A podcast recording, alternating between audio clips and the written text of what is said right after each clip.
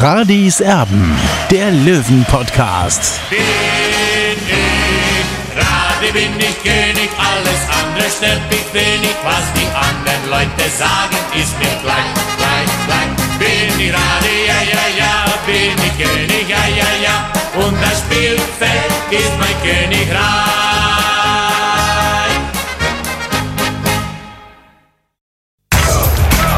Radis Erben, der Löwen-Podcast. Der Spieltagsrückblick. Schön, dass ihr wieder mit dabei seid. Hier ist Radis Erben, der Löwen-Podcast. Wir sind für euch am Sonntagabend dabei, den Podcast aufzunehmen nach einem erfolgreichen Löwenwochenende. Der TSV 1860 gewinnt am Freitagabend bereits mit 2 zu 0 bei der Viktoria in Berlin. Ja, das war eine durchaus lohnenswerte Reise, auch für den Olli. Servus. Servus Tobi. Ja, erfolgreich für 1860 München, aber für mich nicht erfolgreich, denn ich war nicht im Berghain. Das hatte ich eigentlich vorgehabt, und, aber ich Ja. war so müde, dass ich es einfach sein habe lassen. Ich mich Kommst du nicht rein? Ja, genau. Nein, so ist es natürlich nicht. Aber ich habe mir extra testen lassen, aber ich war dann so müde um 12 Uhr nachts oder 24 Uhr nachts äh, und, und habe es dann eben abgeblasen, dann eben beim nächsten Mal. Ja, um eins geht es ja erst los. Also da, da, da geht es ja erst los. Ja, aber du bist zu alt. Wahrscheinlich. Ja, so sieht's aus. So, ähm, sprechen wir über Schönes, was vorher passiert ist. Und zwar gab es eben das Spiel der Löwen bei der Viktoria. Äh, Das war vorsichtig ausgedrückt ein Klassenunterschied. Ähm, ich weiß nicht, was da mit der Viktoria passiert ist. Das Essen bekommst du sehr gerne. Ja. Würde ich auch sagen, Tobi. Also Ja. milde Gänge. Erstmal die Leute mal aufklären. Ja, wir hatten an Anfang der, zum Anfang der Saison gewettet. Äh, du hast gesagt, äh, Victoria Berlin landet und die ersten fünf, glaube ich. Ich habe gesagt, nein, auf gar keinen Fall. Das ist nur die Anfangseuphorie. Und wer hat mal wieder recht behalten? Ja, ich gebe es zu. Ich hätte hätte echt nicht äh, gedacht, dass sie so abbauen, weil die wirklich schön anzuschauenden Fußball gespielt haben, erfolgreichen Fußball gespielt haben am Anfang, dass die dann äh, auch, wenn sich logischerweise der beste Stürmer verabschiedet hat oder der beste Spieler verabschiedet hat, dass sie dann so abbauen, ich hätte es tatsächlich nicht für möglich gehalten. Aber der geht auf, äh, das Essen geht auf mich, ähm, überhaupt keine Frage. Tobi, Ähm, Fußball ist nicht kompliziert. ja, ja, da sind wir wieder bei der, bei der bekannten Aussage von Günter Korenzel, dass der Fußball ja so Fußball kompliziert ist. Ja, genau. So, äh, ja, jetzt widmen wir uns mal dem Spiel. Das war tatsächlich eine gute Leistung von 60 München, aber sie hatte so einen kleinen Mangel und das hat dann auch Cello Bär am Ende der Partie angesprochen, dass das einfach wesentlich höher hätte ausfallen müssen. Das soll jetzt nicht respektlos rüberkommen, aber vier, fünf Stück in der zweiten Hälfte hätten es noch sein müssen. Zitat Ende, Marcel Bär und wo er recht hat, hat er einfach recht.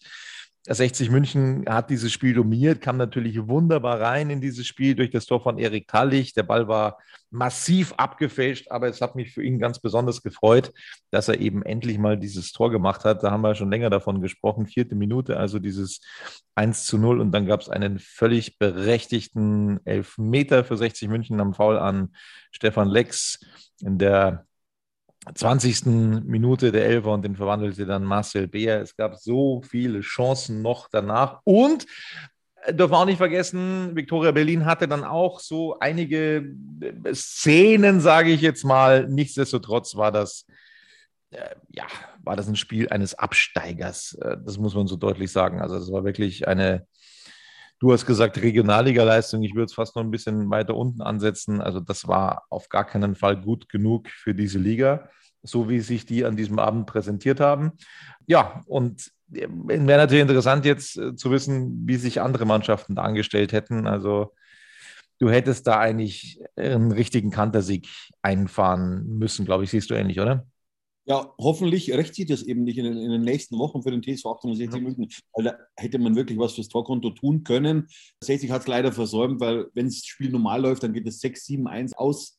Und äh, diesen Kantersieg hat 60 eben verpasst. Und äh, 60 hätte auch nochmal Selbstvertrauen tanken können, weil die Chancen waren ja wirklich riesig. Ja? Und, und äh, die Chancenverwertung war wirklich mangelhaft an diesem Tag. Aber trotzdem freuen wir uns natürlich über diesen 2 zu 0 Sieg bei Viktoria Berlin. Es war der vierte Sieg in Folge. Also man kann wieder nach oben blicken. So sieht's aus. Kümmern wir uns auch ganz fix um die Noten, weil der Tag bei mir tatsächlich heute auch lang war. Durfte mich um drei Ex-Löwen kümmern, unter anderem.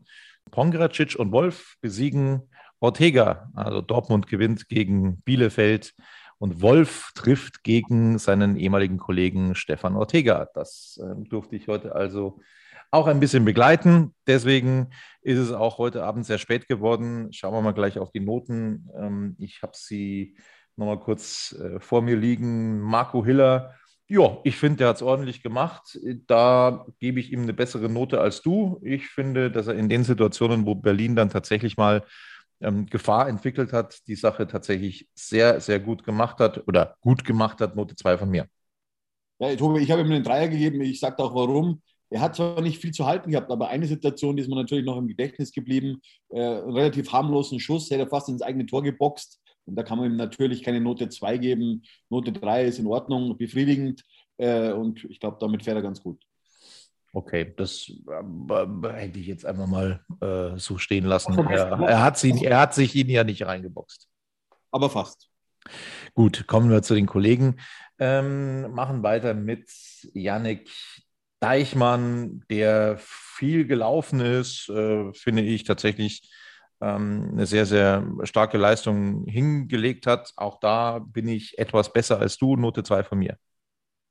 Ja, aber Tobi, wir müssen uns jetzt schon mal entscheiden. Du hast äh, vorhin gesagt, ja, also es war wie ein Absteigen, man muss jetzt schon dem Spiel anpassen, das Ganze, also aus meiner Sicht zumindest. Ich habe Janik Deichmann eine Note 3 gegeben, es, es war eine ansprechende Leistung, aber keine Note 2, man muss auch den Gegner sehen. Äh, 60 hat das natürlich souverän gemacht. Janik Deichmann gefällt mir sehr gut hinten rechts, ähnlich wie im letzten Jahr Marius Wilsch muss man ganz klar sagen. Er ist ein Aktivposten, er, er, geht in jeden Zweikampf, er bringt mit seiner Spielweise die gewisse Note ins Spiel rein. Äh, also gefällt mir sehr gut hinten rechts, viel besser als im Mittelfeld und äh, ja, es ist äh, aus der Not geboren, diese ganze Position für ihn und, und er macht es sehr gut. Ich habe tatsächlich, ich habe die Noten am Freitag gemacht.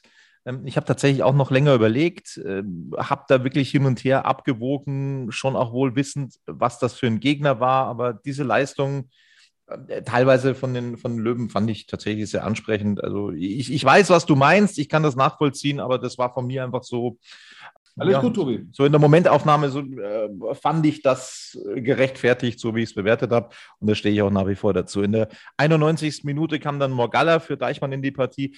Wie ich finde, zu spät. Also gerade in so einem Spiel, finde ich, kannst du den Jungen dann auch mal ähm, durchaus mal äh, ja, 30, 40 Minuten spielen lassen.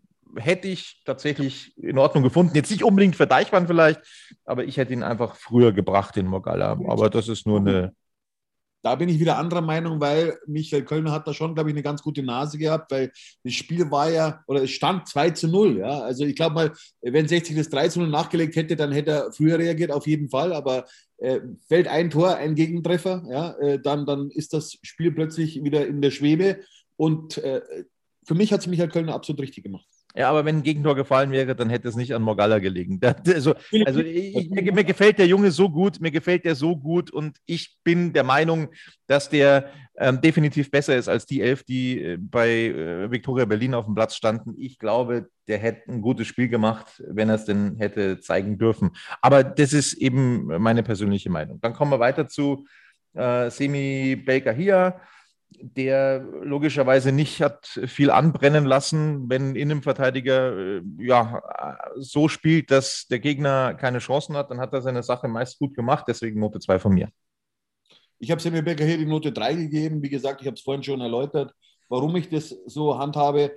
Er hat vorhin auch äh, die eine oder andere Situation im positiven Sinne gehabt. Also es war eine gute 3. Ja, finde ich auch, weil auch die, die Körpersprache tatsächlich gut war. Also die Überzeugung auch ähm, ähm, von ihm. Er war da auch bei den, bei den Gratulanten, bei den Toren immer ganz vorne mit dabei. Also die Körpersprache, diese breite Brust von Sammy Becker hier, das ist mir am Freitag ganz besonders aufgefallen, so nach dem Motto, so Leute, jetzt zeigen wir es euch richtig. Ähm, wir sind ähm, noch nicht äh, abzuschreiben, wir sind noch da. Und das hat mir bei Sammy Becker hier tatsächlich sehr gut gefallen. Diese ganze Körpersprache, die er da ähm, an den Tag gelegt hat. Das war echt stark. Ja, Kollege. Bei der, bei der ganzen Mannschaft, denn 60 hat mental brutal zugelegt in den letzten Wochen. Das fällt mir schon sehr, sehr deutlich ja. auf. Es ist auch eine Trotzreaktion auf die Kritik. Und genau damit eben, Robert Reisinger hat ja gesagt, er hat den Charakter in Frage gestellt. Wir haben Kritik geübt, ob äh, jetzt bei Radis Erben oder auf DB24. Also äh, ja, vielleicht hat das alles einen Sinn gehabt. Es ist gut so. Jetzt kann die Mannschaft beweisen, dass es wirklich besser kann. Und ich bin gespannt, was sich in den nächsten Wochen tun wird. Ja, ist so toll, wenn wir sie alle miteinander dann angestachelt haben und das dann so funktioniert. So, Salga, äh, da schließe ich mich an wenn ein Verteidiger äh, so spielt und wenn, wenn eine Hintermannschaft so wenig zulässt, dann ist es für mich tatsächlich eine gute Leistung. Note 2 von mir. Ich bleibe trotzdem wieder bei der 3, Tobi. Äh, wie gesagt, der Gegner war jetzt nicht unbedingt der Maßstab für 1860 München. Äh, es war ein besseres Trainingsspiel und, und deswegen die Note 3 für ihn. Gleiches gilt für mich dann logischerweise. Also, das müssen wir dann natürlich gleich halten von Deichmann bis Steinhardt. Philipp Steinhardt auch die Note 2. Dem habe ich auch die 3 gegeben. Ähm, hat ein paar gute Situationen nach vorne gehabt. Hinten hat er nichts äh, anbrennen lassen. Note 3 für ihn. So, wir schauen eine Stufe nach vorne. Da sind wir uns dann einig. Schau her. Quirin Moll. Ähm, ja, auch der blüht jetzt tatsächlich im Endspurt dieser Saison auf, wird seiner Rolle auch gerecht als Führungsspieler und ist da ja, für Michael Kölner momentan unverzichtbar. Quirin Moll mit der Note 2. Ja, vor allem die Körpersprache von Quirin Moll ist sehr wichtig für die Löwen. Äh, und ich bin auch froh, dass der Trainer sich wieder entschieden hat, wieder ihn in die Mannschaft zu nehmen, beziehungsweise auf die Sechs zu stellen, weil er ist einfach mit an, auf, aufgrund seiner Erfahrung brutal wichtig für den Verein. Und äh, ja, da hat sich der Trainer auch was gedacht und, und, Gott sei Dank hat er sich so entschieden, dass er jetzt eben das Quirin Moll der Mittelfeldchef wieder ist. Äh, Note 2 für ihn. Irgendwas ist im Busch bei Dennis Dressel, das wissen wir nicht. Also gerade in der jetzigen Situation kann ich es nicht so nachvollziehen, warum Michael Kölner eben nicht mehr auf Dennis Dressel setzt. Einen finde ich schon der wichtigsten Mittelfeldspieler, die er hat. Er wurde in der 78. Minute für Quirin Moll eingewechselt. Auch da sind wir uns einig, Note 3, das war eine ordentliche Darbietung, aber er hatte natürlich nicht mehr allzu viel Zeit, Dennis Dressel. Ja, Tobi, es können halt nur elf spielen, ja. Und äh, der Trainer hat sich entschieden, hat es ja auch irgendwann mal gesagt, Dennis Dressel ist kein Sechser, der Trainer hat sich eben für, für, äh, für Richard Neudecker entschieden und Dennis Dressel hat natürlich, jetzt ich denke nur an das 3 zu 1 in Zwickau, wo er den Ball herrlich auf Marcel Bär legt, äh, der muss dann in Anführungszeichen nur seinen Fuß hinhalten, beziehungsweise schlänzt den Ball in, ins lange Eck in Zwickau. Das war, glaube ich, der Treffer zum 2 zu 1. Also da hat er schon mit einem großen Anteil daran, dass 60 dieses Spiel, dieses wichtige Spiel gewonnen hat. Ich finde es auch ein bisschen schade, äh, es können aber leider nur elf spielen und, und äh, vielleicht hat das auch ein bisschen eine Signalwirkung, äh, dass er eben jetzt auf der Bank sitzt. Vielleicht gibt es im Hintergrund Vertragsgespräche, die jetzt nicht so laufen, äh, wie sich vielleicht 60 vorstellt. Das kann natürlich ein Argument sein, aber ich hoffe es natürlich nicht, dass es so ist, weil prinzipiell ist äh, für mich Dennis Dressel schon ein Startspieler, auch wenn ich sagen muss, dass er mir eigentlich in der letzten Saison besser gefallen hat. Aber meinst du, da geht es um mehr, geht es um Vertragsgespräche oder hat er denn vielleicht schon wo zugesagt, dass sich Michael Kölner sagt, naja, ähm, dann möchte ich die Mannschaft spielen lassen, die ich mir nächstes Jahr vielleicht so vorstellen kann. Meinst du, da ist irgendwas im Busch? Nein, das, das glaube ich jetzt nicht, Tobi, weil prinzipiell lässt Michael Kölner seiner besten Spieler spielen und wie gesagt, er muss sich entscheiden zwischen Richard Neudecker und Dennis Dressel. Äh, Richard Neudecker ist die offensivere Variante und bei so einem Auswärtsspiel bei Viktoria Berlin äh, kann man da schon mit, mit Richard Neudecker spielen und für mich hat es Richard Neudecker auch sehr gut gemacht. Äh, er hat viele Situationen vorbereitet, mit seiner Technik auch. Also der hat aufsteigende ansteigende Form wieder. Er hat mir zuletzt nicht gut gefallen. Äh, eben zuletzt gegen Fair. Äh, das war keine gute Leistung von ihm, aber das war äh, ansteigende Tendenz bei ihm und, und deswegen habe ich mich dann auch, aber da kommen wir später dazu, genau. für die Note 2 entschieden. Ja, machen wir es mal chronologisch von hinten nach vorne sind bei Erik Tallich angekommen dem das Tor natürlich auch wahnsinnig viel Selbstvertrauen gegeben hat, auch wenn das Tor mit Umwegen gefallen ist, logischerweise, also abgefälschter Ball. Es war sehr wichtig, dass er da endlich mal ähm, getroffen hat. Und ja, also das war eine ganz starke Leistung von Erik Tallich, war ein Antreiber über 90 äh, Minuten und deswegen hat er sich die Note 2 verdient. Ja, er ist erwachsen geworden als Fußballer, muss ich sagen, weil äh, er ist jetzt in den letzten Wochen immer besser geworden. Er hat in Berlin, glaube ich, drei, vier Mal aufs Tor geschossen, hat sich dann eben früh belohnt. War natürlich ein abgefälschter Ball, aber keine Frage. Aber er hat es immer probiert und das, das finde ich einfach positiv, dass der Junge eben wächst, auch, auch mit der Kritik umgehen kann. Und, und er, ich finde, jetzt steht ein ganz anderer Erik Thalliger auf dem Platz als in der letzten Saison. Schatz, ich bin neu verliebt. Was? Da drüben. Das ist er. Aber das ist ein Auto. Ja, Mit ihm habe ich alles richtig gemacht. Wunschauto einfach kaufen, verkaufen oder leasen. Bei Autoscout24. Alles richtig gemacht. Hey, Malte Asmus von meinsportpodcast.de hier. Ab März geht's weiter mit unseren 100 Fußballlegenden. Staffel 4 bereits. Freut euch auf Zlatan Ibrahimovic, Michel Platini, Cesar Luis Minotti, Paolo Maldini, um nur mal vier zu nennen. Und bis wir mit der vierten Staffel kommen, hört doch einfach noch mal rein in die bisherigen drei Staffeln. Ronaldinho, Sepp Meyer, Gary Lineker, Lothar Matthäus und viele weitere warten da auf euch. 100 Fußballlegenden. Jetzt überall, wo es Podcasts gibt. Ja, schwach angefangen hat Merve Biancardi in dieser Saison. Er hat sich jetzt endlich wieder gesteigert. Und ich finde, da passt das auch dazu. Er hat viel versucht. Er hatte ein bisschen Pech, äh, was die Abschlüsse angeht. Äh, er hat da schon ein paar Situationen gehabt. Deswegen habe ich ihn jetzt nicht so viel schlechter gesehen als Erik Tallich. Auch er bekommt von mir die Note 2. Ja, da habe ich, sehe ich ein bisschen anders, Tobi. Ich war im Stadion, habe das ja live äh, erlebt, wie es wirklich war. Und äh, natürlich war Biancardi brutal bemüht, aber es war schon teilweise Unvermögen, weil er hat beste Situationen nicht verwandeln können, also allein vom Torwart. Und da kann man ihm leider nur die Note 3 geben, aber trotzdem, äh, die letzten Wochen, das Paket passt bei Mev Biancardi, äh, das ist absolut positiv und, und äh, man kann auch mal ein schlechteres Spiel äh, machen und das hat er eben jetzt in, in, in, in Berlin ge gehabt. Äh, und ich hoffe halt eben, dass er in Mannheim am, am kommenden Sonntag dann wieder alles raushaut. So, diesmal hat es nicht funktioniert mit dem Joker-Tor für Kevin Goden. Äh, der war ja ein paar Mal jetzt tatsächlich mit Matchwinner. Kevin Goden wurde in der 85. Minute eingewechselt für Merve Biancardi, also wieder offensiv gewechselt sozusagen. Kevin Goden relativ spät, äh, du hast ihm noch eine Note gegeben, deswegen habe ich ihm auch noch eine Note gegeben. Da sind wir uns einig, Note 3 ja, den kann man eigentlich gar nicht bewerten. Ich habe ja dann noch die drei gegeben. Am Ende war er neun Minuten ungefähr auf dem Platz. Äh, er hat damit geholfen, das 2 zu 0 in Anführungszeichen über die Zeit zu retten, Herr Schmarrn. Äh, also er war mit dabei, äh, der darf sich auch die, die, die Punktprämie oder die Siegprämie mit, mitnehmen.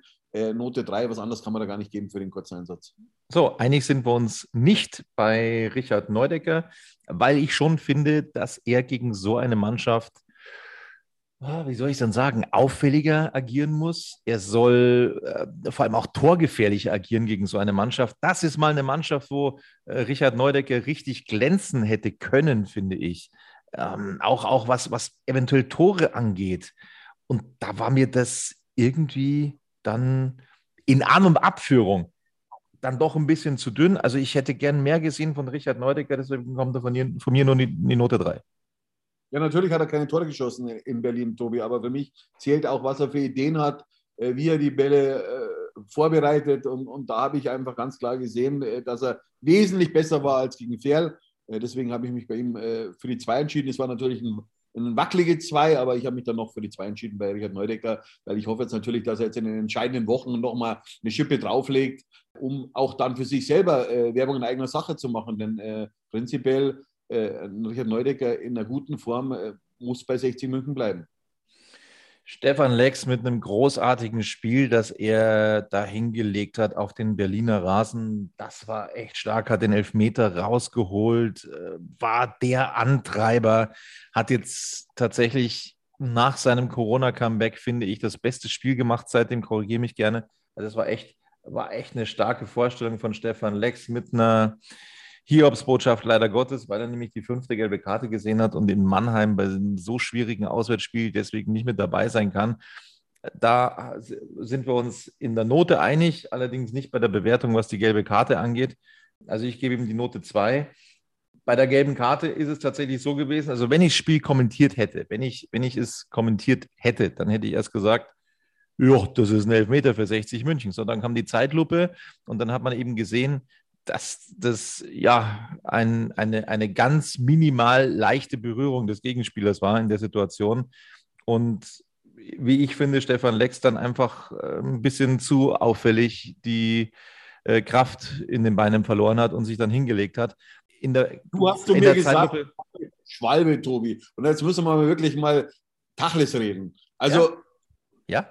Ich, Stefan Lex ich, ich, ich, Ich stehe na, ich stehe nach wie vor dazu, dass er sich da einfach ähm, zu schnell hinlegt, abhebt und versucht, einen Elfmeter zu schinden. Dass er da einen leichten Kontakt vielleicht hatte, das mag sein, aber er fällt viel zu leicht und er kann sich nicht beschweren, dass er die gelbe Karte gesehen hat. Tobi, äh, Stefan Lex hat keine 100 Kilo, so wie du, äh, sondern ich schätze mal um die 65 bis 70, 72 Kilo, mehr nicht, ja, und äh, in der schnellen Bewegung, ja, und da kommt ein Körperkontakt zustande, ja, und, und, und dann kannst du einfach nicht äh, wie ein Mann, wie ein Baum dastehen. Das ist Stefan Lex nicht und es ist absolut keine Schwalbe. Äh, es ist aber auch kein Elfmeter, ja, das muss man auch sagen. Und deswegen finde ich diese gelbe Karte deplatziert es ist bitter für uns, für 60 München, dass er jetzt eben in diesem wichtigen Spiel bei Waldhof Mannheim fehlt. Aber eine Woche später äh, ist er dann, steht er schon das nächste Spiel an, beziehungsweise dann äh, nach der Länderspielpause äh, gegen äh, den ersten FC Saarbrücken.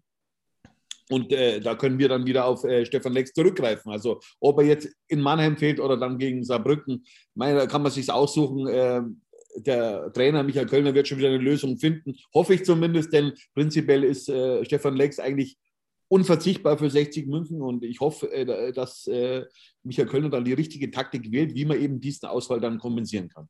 Wir haben hinter den Kulissen seit Freitag viel diskutiert über diese Situation. Äh, Aber so, nie Karte. Also, ja, äh, gut, wir, wir, wir, werden uns, wir werden uns nicht einig ähm, diesbezüglich. Ähm, ich ich sage ich sag nach wie vor, dass er sich nicht beschweren kann über diese gelbe Karte, aber ist ja völlig egal. Er hat also, ein tolles Spiel gemacht, deswegen wir müssen ihn auch noch bewerten, äh, um da das Ganze abzuschließen. Note 2. Note 2 gegeben und muss auch ganz klar sagen, was mich ja in der Vergangenheit, in den letzten drei Jahren immer wieder bei Stefan Lex geärgert hat, dass er eigentlich nie einen Elfmeter schindet. Ja? Und jetzt behauptest du oder, oder glaubst du, dass. Nein, Stefan nein, nein, nein, so, so, so ergehe ich nicht. Ich habe nur gesagt, dass er so einfach nicht so leicht nicht fallen darf. Er, er, hat sich da einfach in der Situation fallen lassen, weil er, weil er einen leichten Kontakt gespürt hat und so wie es die Zeitlupe einfach offenbart hat, so kannst du nicht fallen, da kannst du, da kannst du auch weiter äh, versuchen, versuchen weiterzulaufen in der Szene. Das hat er nicht getan. Er hat den Kontakt angenommen, ist dann zu Boden gegangen und deswegen hat er angenommen, Tobi. Der, der Spieler, sein Gegenspieler hat mit dem Arm ihn am, am, am, am Rücken gedrückt und dann ist er zu Boden gegangen. Also es war kein Elfmeter, aber es war auch kein Schwalbe. Punkt. Ende. Wir werden uns nicht einig, da können wir jetzt noch stundenlang diskutieren. Äh, es geht weiter mit Fabian Greilinger, der für ihn in der 85. Minute eingewechselt wurde. Hm, ich glaube, das ist dann auch tatsächlich ein Kandidat für Mannheim, der ihn da ersetzen könnte als schneller ähm, Spieler, glaube ich persönlich. Äh, was habe ich denn Fabian Greilinger gegeben? Ich weiß, ich weiß es gar nicht mehr, ich muss mal kurz nachgucken. Also du hast ihm auf alle Fälle die drei gegeben. Habe ich ihn überhaupt noch bewertet, den Fabian Greilinger? Ich bin mir gerade nicht sicher. Nee, ich glaube, ich habe ihm gar keine Note mehr gegeben. Also Note drei schließe ich mich an. Hatte natürlich nicht mehr viel Zeit. Ja, er hatte nicht mehr viel Zeit, aber er hätte ein Tor machen müssen, Tobi. Erst Stimmt, diese Situation hätte ich beinahe vergessen. Das wäre völlig recht. Ja, Tobi, ich habe mich für die Note 3 entschieden, aber eigentlich äh, war das schon fast eine 4, weil wer so frei vom Torwart auftaucht und den Ball dann nicht in die Maschen jagt, also das ist schon ein großes Unvermögen und, und da hat sich äh, Fabian Greilinger wirklich mit rumbekleckert. Also diesen Ball muss er machen. aber aber nochmal, was, was, soll er, was soll er anders machen in der Situation? Ähm, ja, er, hat den, er hat den Torwart angeschossen. Er hat den Torwart angeschossen. Ja, einen Torwart aus drei Metern oder vier Metern. Also äh, Ging aber auch verdammt schnell. Also ich mache ihm, mach ihm tatsächlich nicht den großen Vorwurf, weil es tatsächlich sehr schnell ging. Ähm, es war erst Biancardi mit der Chance und dann im, im Nachsetzen Fabian Greilinger der dann, es sah erstmal so aus, als ob er den wirklich äh, übers Tor gejagt hätte. Das war aber nicht so, sondern er hat den Torwart angeschossen. Und normalerweise in solchen Situationen sagt man immer, ja, irgendwie versuchen, ähm, halb hoch zu schießen, bloß nicht, bloß nicht flach, weil dann kann der Torwart mit den Füßen abwehren. Er, er hat äh, im Endeffekt, ja, er, es war nicht ganz halb hoch, es war vielleicht ein bisschen zu hoch, wie er den Ball dann äh, letzten Endes getroffen hat, aber ich finde, den großen Vorwurf konnte man ihm nicht machen. Das war eine Riesenchance, aber das war auch gut reagiert vom Berliner Keeper, von Kral. Also äh, ich mache ich mach Greilinger nicht den großen Vorwurf. Ich schon, aber wir müssen uns jetzt nicht über diese Szene länger unterhalten. Der 60 hat Gott sei Dank gewonnen, aber ich sage mal, in zwei, drei Jahren macht der äh, Fabian Greilinger diesen Ball sicher. So, äh, dann sind noch zwei Spiele übrig. Marcel Bär, der, das hat mir sehr imponiert, da wirklich sehr engagiert auch gespielt hat. Ähm, eine eigentlich tausendprozentige Chance noch hatte, die er äh, dann äh, nicht genutzt hat und dementsprechend auch insgesamt äh, dann nach Schlusspfiff sehr, sehr kritisch auch war, eben, dem er eben gesagt hat, naja, also das hätten schon noch vier, fünf Tore dann sein können. Nichtsdestotrotz finde ich, war das eine sehr engagierte Leistung von Marcel Beer, Note 2 von mir. Ja, Wahnsinn, wie der gewachsen ist in den letzten Monaten bei 60 München. Er hat jetzt schon 14 Saisontreffer auf seinem Konto. Hm, darf ich noch ganz kurz, darf ich noch ganz kurz was reingrätschen? Wie er den Elfmeter übrigens macht. Leck o mio ist das stark.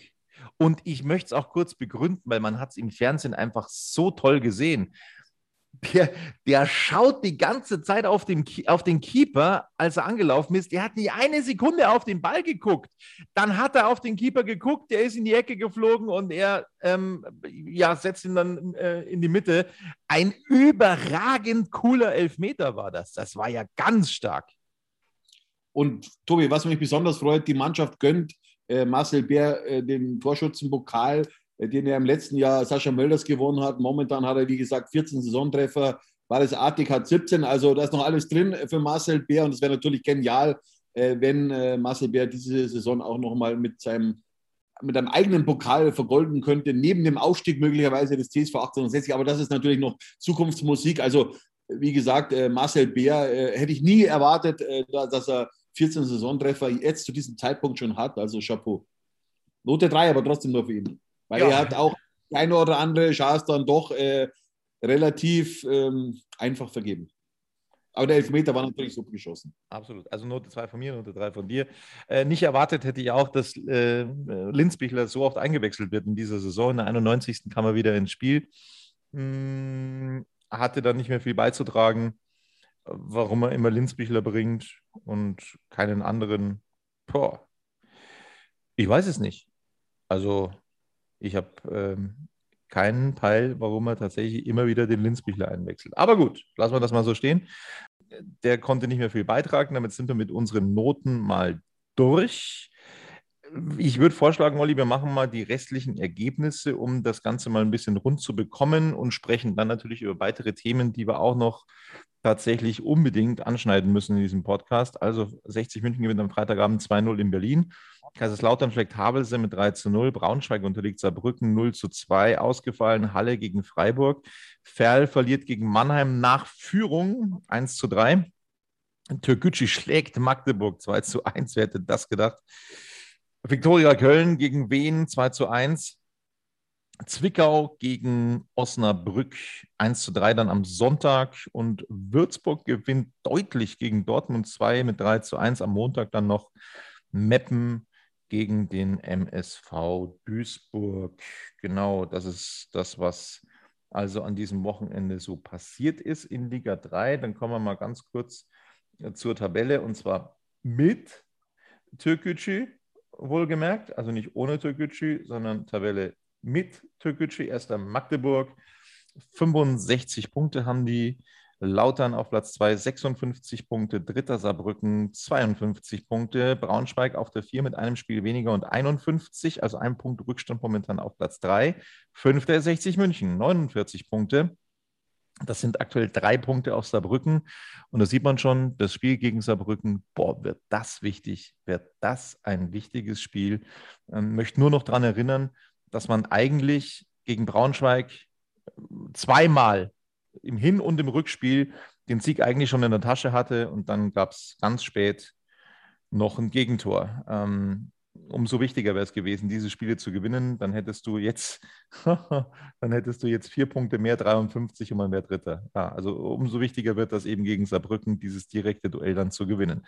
Mannheim Sechster, 49 Punkte. Auch das ist ein direktes Duell. Siebter Osnabrück. Auch das kommt noch auf 60 München zu mit 29 Spielen und 48 Punkten. Also die könnten theoretisch an 60 München noch vorbeigehen mit der Nachholpartie. Achter Wiesbaden mit 43 Punkten, neunter Freiburg, ein Spiel weniger mit 42. Zehnter Dortmund 41, punktgleich Meppen mit 41, die können am Montag noch vorbeigehen. Dann 12 Viktoria Köln, 37 Punkte, Halle ein Spiel weniger mit 36 auf der 13. Platz 14 belegt Zwickau mit zwei Spielen in der Hinterhand und 32 Punkten. Duisburg ein Spiel weniger, logischerweise, weil das eben ähm, ja, am Montagabend ansteht mit 32 Punkten auf Platz 15. 16. Viktoria Berlin, ein Spiel weniger, 28 Punkte. Würzburg auf der 17 mit 27 Punkten, Ferl ein Spiel in der Hinterhand, 18. mit 25 Punkten, Havelse 19. 22 Punkte und abgeschlagen Türkgücü mit 21 Punkten. Da ist quasi der Punktabzug schon mit eingerechnet, der ja bestätigt wurde vom Deutschen Fußballbund. Jetzt müsste es ähm, das Präsidium des Deutschen Fußballbundes sozusagen widerrufen. Das ist die letzte Chance, die Türkgücü München dann noch hat bei dem Einspruch. Ähm, jetzt, also da müsste das Präsidium dann sozusagen allen Instanzen vorher widersprechen. Das ist relativ unwahrscheinlich, dass das so passieren wird. Schatz, ich bin neu verliebt. Was? Da drüben. Das ist er. Aber das ist ein Auto. Ja, eben. Mit ihm habe ich alles richtig gemacht. Wunschauto einfach kaufen, verkaufen oder leasen. Bei Autoscout24. Alles richtig gemacht. Also 60 München in einer relativ guten Situation, aber äh, jetzt, Olli, stehen natürlich schon die Wochen der Wahrheit an. Also äh, das sind schon sehr, sehr schwierige Gegner, viele, viele direkte Duelle. Osnabrück, Mannheim, äh, Saarbrücken, Magdeburg. Das ist kein Zuckerschlecken. Ja, so sehe ich auch so, Tobi. Vor allem sind alles die Mannschaften, gegen die 60 jetzt eben in der Vorrunde nicht gewonnen hat. Und jetzt, ja, Jetzt geht es eben in die entscheidenden Wochen, du hast es schon richtig gesagt. Und du darfst und, da eigentlich keine Punkte mehr abgeben. Ja, Tobi, du hast noch acht Spiele und äh, eigentlich musst du von diesen acht Spielen sechs gewinnen und, und dann sieht es gut aus, dass 60 zumindest auf Platz drei landet. Äh, natürlich wäre es besser der zweite Platz, aber wenn wir mal ein paar Wochen zurückgehen, wer hat daran geglaubt, äh, dass 60 jetzt zu diesem Zeitpunkt da oben nochmal angreifen kann? Also ich nicht. Nee, definitiv nicht. Ähm, jetzt wollen wir noch über zwei, drei weitere Themen sprechen. Die Tabelle ohne Türkgücü, das sparen wir uns jetzt einfach mal. Wir wissen es nicht, wie lang es noch geht, ob es weitergeht, wie auch immer. Es fällt uns schwer daran zu glauben, dass das weitergeht bei Türkgücü. Und das würde natürlich 60 München dann tatsächlich in die Karten spielen. Das kann jeder mal den Tabellenrechner anwerfen. Ähm, ich glaube, dass es mit Türkgücü, wenn sie in der Wertung bleiben, tatsächlich nicht mehr möglich ist oder schwer, ganz, ganz, ganz, ganz unrealistisch ist, dann noch irgendwie unter die ersten drei zu kommen. Wenn Türkgücü rausfällt auf, aus der Wertung, dann sieht es natürlich komplett anders aus. Da braucht man nicht drüber reden, aber das ist alles Zukunftsmusik.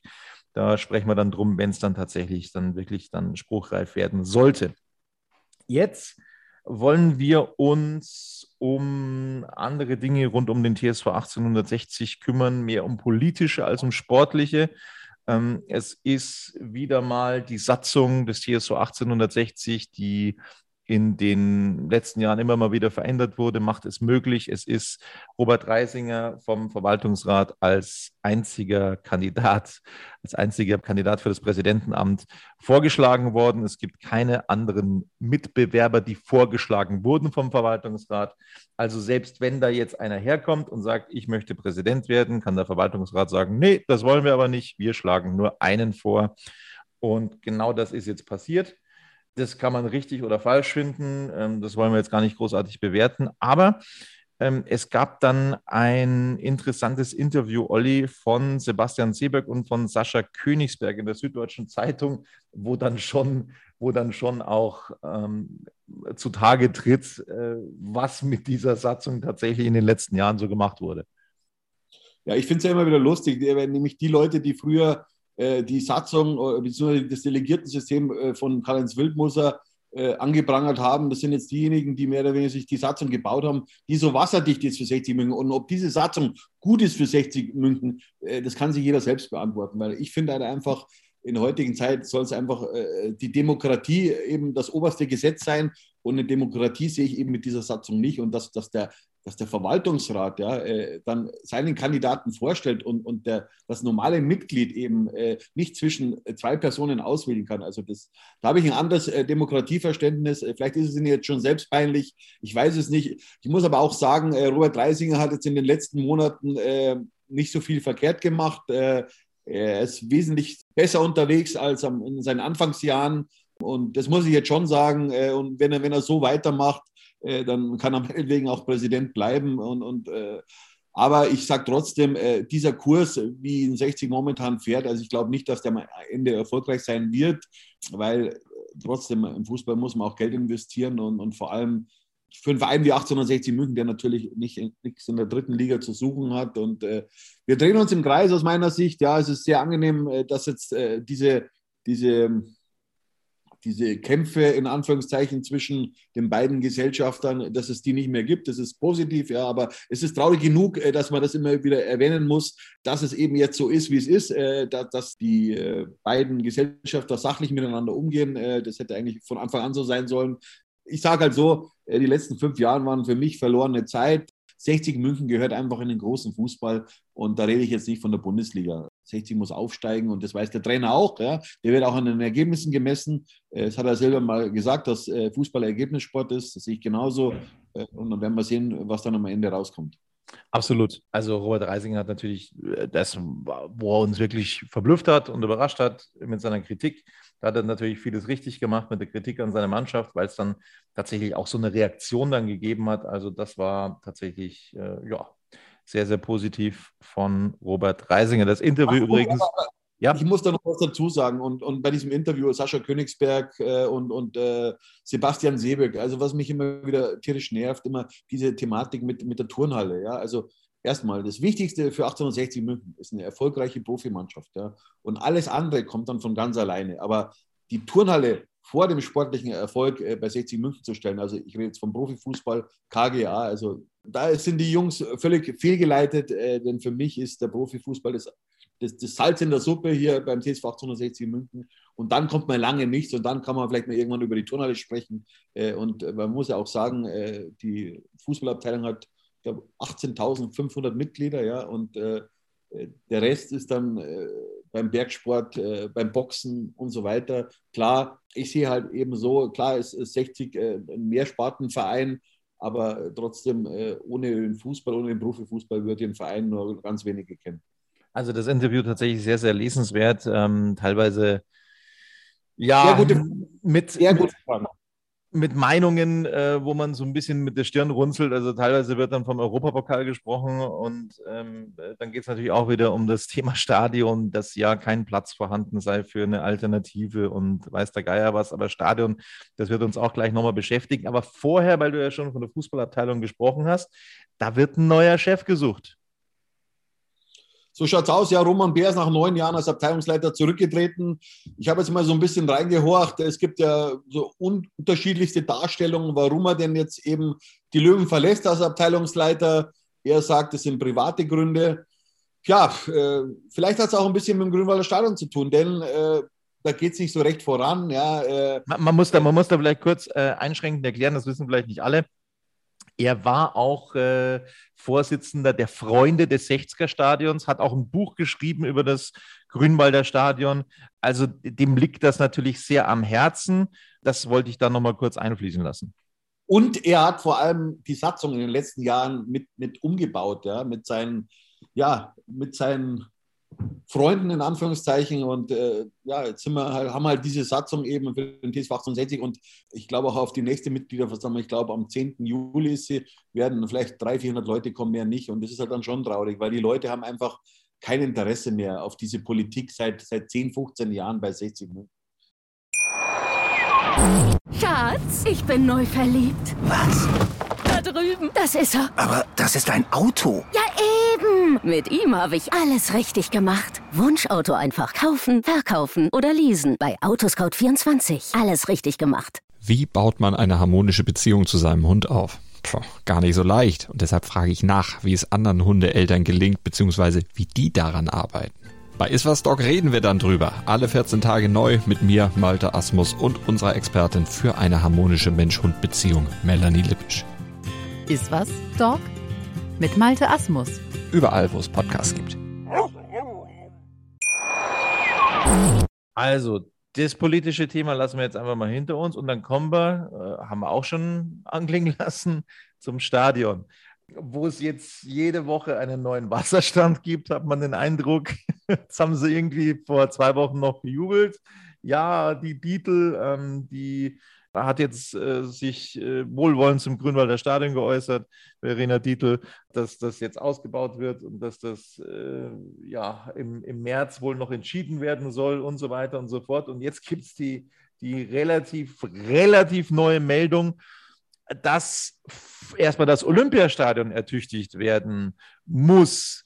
Das hat folgenden Hintergrund, Olli, wir können uns noch sehr gut erinnern, als 60 München im Olympiastadion gespielt hat, Ende der 90er, da wurde das schon mal gemacht und zwar geht es um das Plexiglas, um das Dach, um die Dachkonstruktion. Das muss wieder ausgetauscht werden und das dauert wirklich lang und das ist furchtbar teuer. Ähm, wir haben, korrigiere mich bitte, ich habe es jetzt im Hinterkopf, 70, 80 Millionen kostet das, das Dach allein ähm, zu erneuern da im Olympiapark und erstmal muss das abgeschlossen sein und dann wird erstmal, äh, ja, sozusagen das Grünwalder Stadion-Thema angegangen und das soll dann irgendwann 2026, 27, 28 der Fall sein.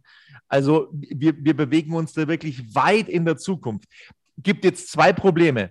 So, das eine ist, logischerweise, wir haben es jeden Morgen gesehen letzte Woche, es wird alles furchtbar teuer, nicht nur an der Zapfsäule. Wenn du zum Einkaufen gehst, dann kostet ein äh, Viertel Einkaufswagen plötzlich 90 Euro.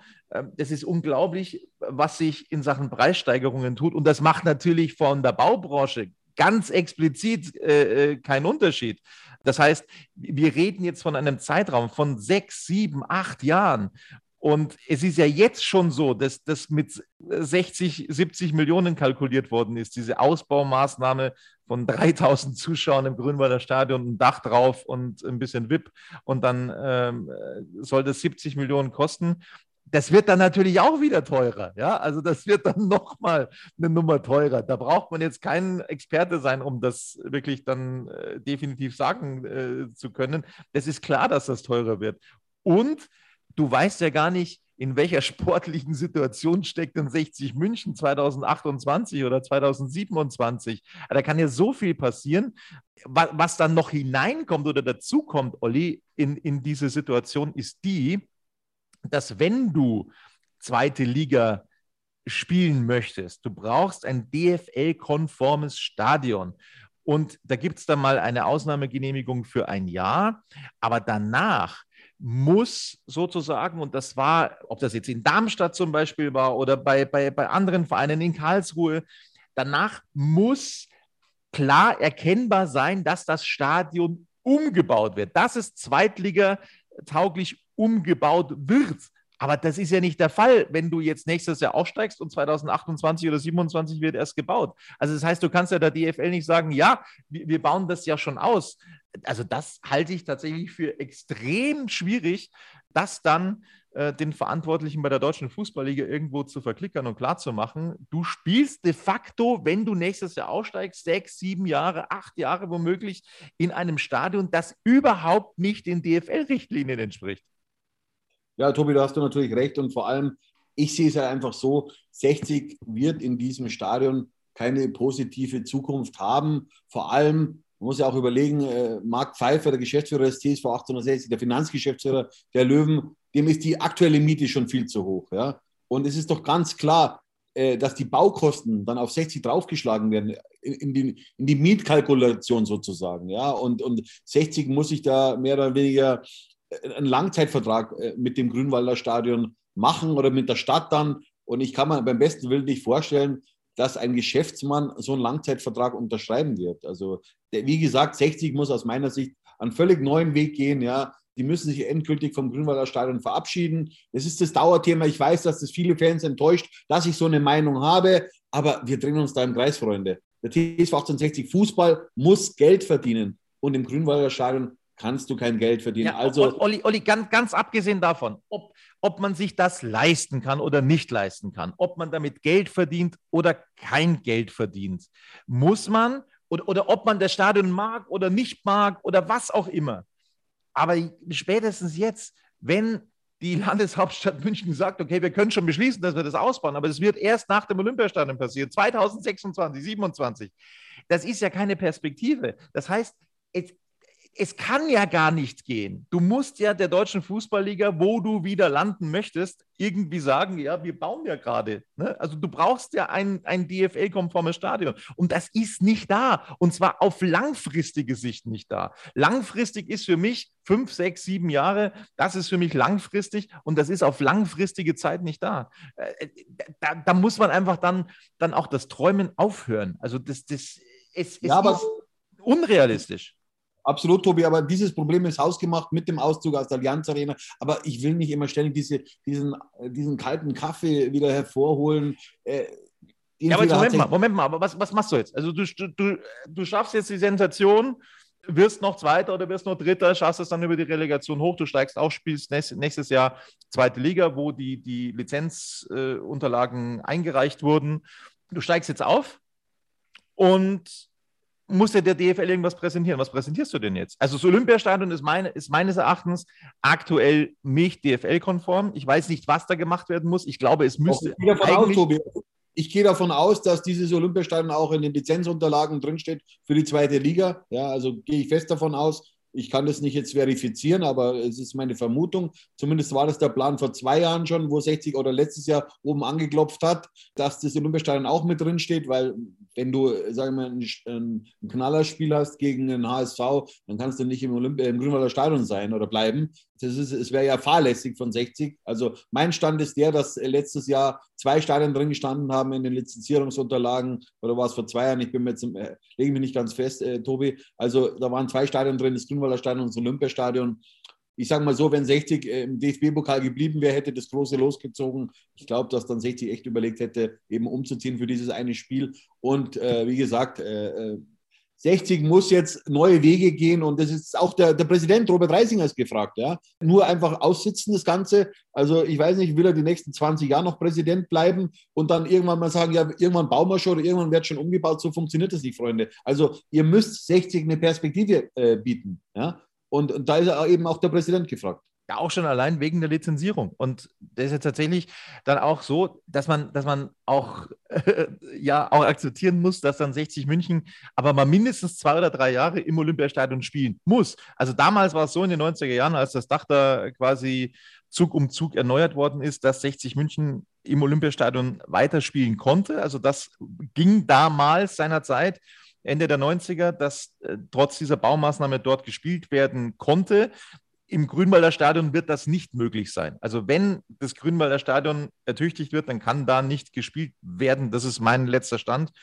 Und was auch mein, mein letzter Stand ist, dass DFL-konform ist oder, oder das DFL-konform sein muss, äh, dass das Stadion ähm, komplett überdacht sein muss. Äh, das, das steht in den DFL-Statuten. Es muss ein komplett überdachtes Stadion sein. Das ist das Olympiastadion auch nicht. Also da musste man sich dann auch irgendwas einfallen lassen. Bin mal gespannt, wie das dann Also, gehen soll. Tobi, alle DFL-Vereine bekommen eine Lösung hin, äh, nur 60 München nicht als großer deutscher Traditionsverein. Und äh, da soll man einfach mal überlegen, äh, welche Struktur man im Verein hat und was will man eigentlich. Ja? Will man seinen Verein, äh, die, diese, diese Marke 1860 wieder im deutschen Profifußball etablieren oder, oder welche Ziele haben, haben, haben unsere Freunde? Äh, Muss er mal wirklich mal die Fakten nennen, der Herr Präsident, ja, und, und äh, was er jetzt wirklich vorhat im Stadion, in der Stadionpolitik, in, in, in, in der KGA, wo soll die Mannschaft hin? Äh, Also ich will jetzt einfach mal Fakten hören äh, vom Präsidenten auch, was er vorhat mit 60, ja. Das wäre schön. Also viele, viele Fragezeichen in Sachen Stadion, die da hinzugekommen sind. Das ist noch gar nicht, glaube ich, so ganz in der Löwenwelt angekommen mit diesem erst Olympiastadion und dann Grünwalder Stadion. Insofern, das ist schon eine extrem prekäre Lage für die Lizenzierung, muss man so deutlich sagen. Also ich weiß nicht, wie, die sind. Es ist doch auch normal, wir reden jetzt vom Olympiastadion. Ja, das ist ja, also wenn man von München redet, dann redet man zunächst mal vom großen Fußball. Ja, wenn man über den Fußball spricht, ja, und, und die Geschichte des Olympiastadions, ja, wir haben jetzt dann 1972, also wir haben heuer das 50-jährige Jubiläum der Olympischen Spiele, ja, hat der Hassan Ismail in seinem Post auch äh, mitgeteilt. Dieses Olympiastadion, ja, das hat so eine, so, so, ist weltbekannt, ja, durch, durch seine Vergangenheit, Weltmeisterschaft, Europameisterschaft, Champions League-Finale, Wahnsinn, was, was, was das für eine Geschichte hat. Und, und ist doch klar, dass die Stadt da erstmal in dieses Stadion Geld investiert und dann kommt ganz, ganz, ganz, ganz äh, hinten äh, eben das Grünwalder Stadion. Also ich sage, um das Thema jetzt abzuschließen, nochmal meine, meine, meine persönliche Meinung. Für mich war das Olympiastadion nie ein Fußballstadion. Es hat eine große Strahlkraft, überhaupt keine Frage. Es ist aus meiner Sicht nur eine Übergangslösung. Es ist ein Stadion, in dem man Geld verdienen kann, in dem der TSV 1860 Geld verdienen kann. Ähm, aus meiner Sicht muss, da werden Sie mich wieder für verrückt erklären, muss einfach ähm, auf, auf mittelfristige Sicht äh, das Thema Alternative angeschoben werden. Ich glaube nicht, ich glaube nicht, dass 60 jemals wieder die Chance bekommt, irgendwo auf Miete in Fröttmanning zu spielen. Das kann ich mir beim besten Willen nicht vorstellen. Will ich, das, Tobi, das will ich auch gar nicht, muss ich ehrlich sagen, weil dieses Kapitel ist geschlossen. Ja. Allianz Arena äh, darf 60 auch nicht mehr äh, reingehen aus meiner Sicht. Ja, also, also, also ich glaube nicht, dass die Fans Lust haben, sich auf rote Sitze äh, zu setzen. Absolut, äh, absolut. Da habe ich auch keinen Bock mehr drauf, Tobi. Ja, also die Geschichte mit der Allianz Arena ist vorbei und es ist gut so. Aber 60 muss sich endlich mal bewegen in, in, in der Stadionfrage und, und, einfach nur dann Fans zu aktivieren, die dann einen Banner hinhängen, äh, auf der, in der Stehhalle und sagen, ja, wir müssen es gemeinsam jetzt anschieben. Also das ist alles lächerlich. Also diese Geschichte kenne ich jetzt seit 25, 26 Jahren. Es langweilt einfach. Es ja, langweilt. Man, man, man, muss jetzt, muss jetzt einfach auf den Tisch hauen und es braucht jetzt Alternativen. Alternativen. Ja. Es braucht es braucht dann auch mal ein bisschen, ein bisschen Einfallsreichtum, äh, was, was, was Standorte angeht. Äh, man darf sich vielleicht nicht immer auf das direkte Stadtgebiet München konzentrieren. Äh, man muss vielleicht auch mal ein bisschen außerhalb gucken, ob es da irgendwelche Möglichkeiten gibt. Da muss Aber man Tobi, die Frage ist, wer nimmt das in die Hand? Ja, aber, da, aber man, man muss da einfach der Realität ins, ins Auge schauen, Freunde wenn du kein DFL-konformes Stadion hast, willst du bis 2028 in der dritten Liga spielen? Das ist Wahnsinn. Das ist, das ist absoluter Wahnsinn. Und das blüht, das blüht 60 München in dieser Situation. Das muss man so deutlich sagen, wenn keine Perspektive da ist, wenn man nicht vorlegen kann, dass man was dazu tut, dass sich äh, an, an der DFL-Konformität des, des Stadions etwas ändert, dann wirst du keine Lizenz bekommen. Punkt. Das ist einfach so. Du, du kannst mit einem normalen Fußballplatz äh, und, und, ein paar, und ein paar Sitzplätze und Stehplätze außenrum, kannst du nicht zweite Liga spielen. Das funktioniert nicht. Es funktioniert einfach nicht. Du brauchst eine gewisse Infrastruktur und da braucht es jetzt tatsächlich äh, auch Alternativen. Das soll es dann von dieser Thematik gewesen sein. Ähm, das wird jetzt wieder wahnsinnig viele aufregen und äh, wir werden uns wieder was anhören dürfen. Aber es ist jetzt einfach so verlautbart worden von der Stadt München. Erst Olympiastadion, dann Grünwalder Stadion. Und zwar nicht vor 2026, 27. Punkt. Das ist jetzt gesagt worden und äh, damit muss jetzt irgendwo eine Lösung gefunden werden. Genau. Wenn dir noch was einfällt, Olli, gerne. Ansonsten, glaube ich, können wir das für heute beschließen. Das würde ich auch sagen, Tobi, dass wir jetzt einfach ins Bett gehen, oder? So, das war's von uns, von Radis Erben. Bis bald hier bei uns und äh, ja, wir freuen uns auf das Auswärtsspiel in Mannheim. Bis dann. Servus. Servus. Schatz, ich bin neu verliebt. Was? Da drüben. Das ist er. Aber das ist ein Auto. Ja, eben. Mit ihm habe ich alles richtig gemacht. Wunschauto einfach kaufen, verkaufen oder leasen. Bei Autoscout24. Alles richtig gemacht.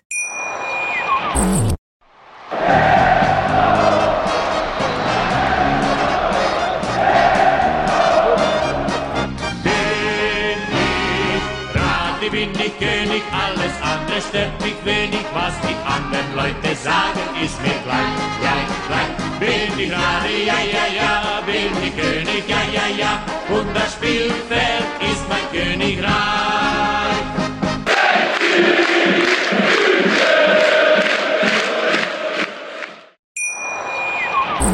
Schatz, ich bin neu verliebt. Was? Drüben. Das ist er. Aber das ist ein Auto. Ja, eben. Mit ihm habe ich alles richtig gemacht. Wunschauto einfach kaufen, verkaufen oder leasen. Bei Autoscout24. Alles richtig gemacht.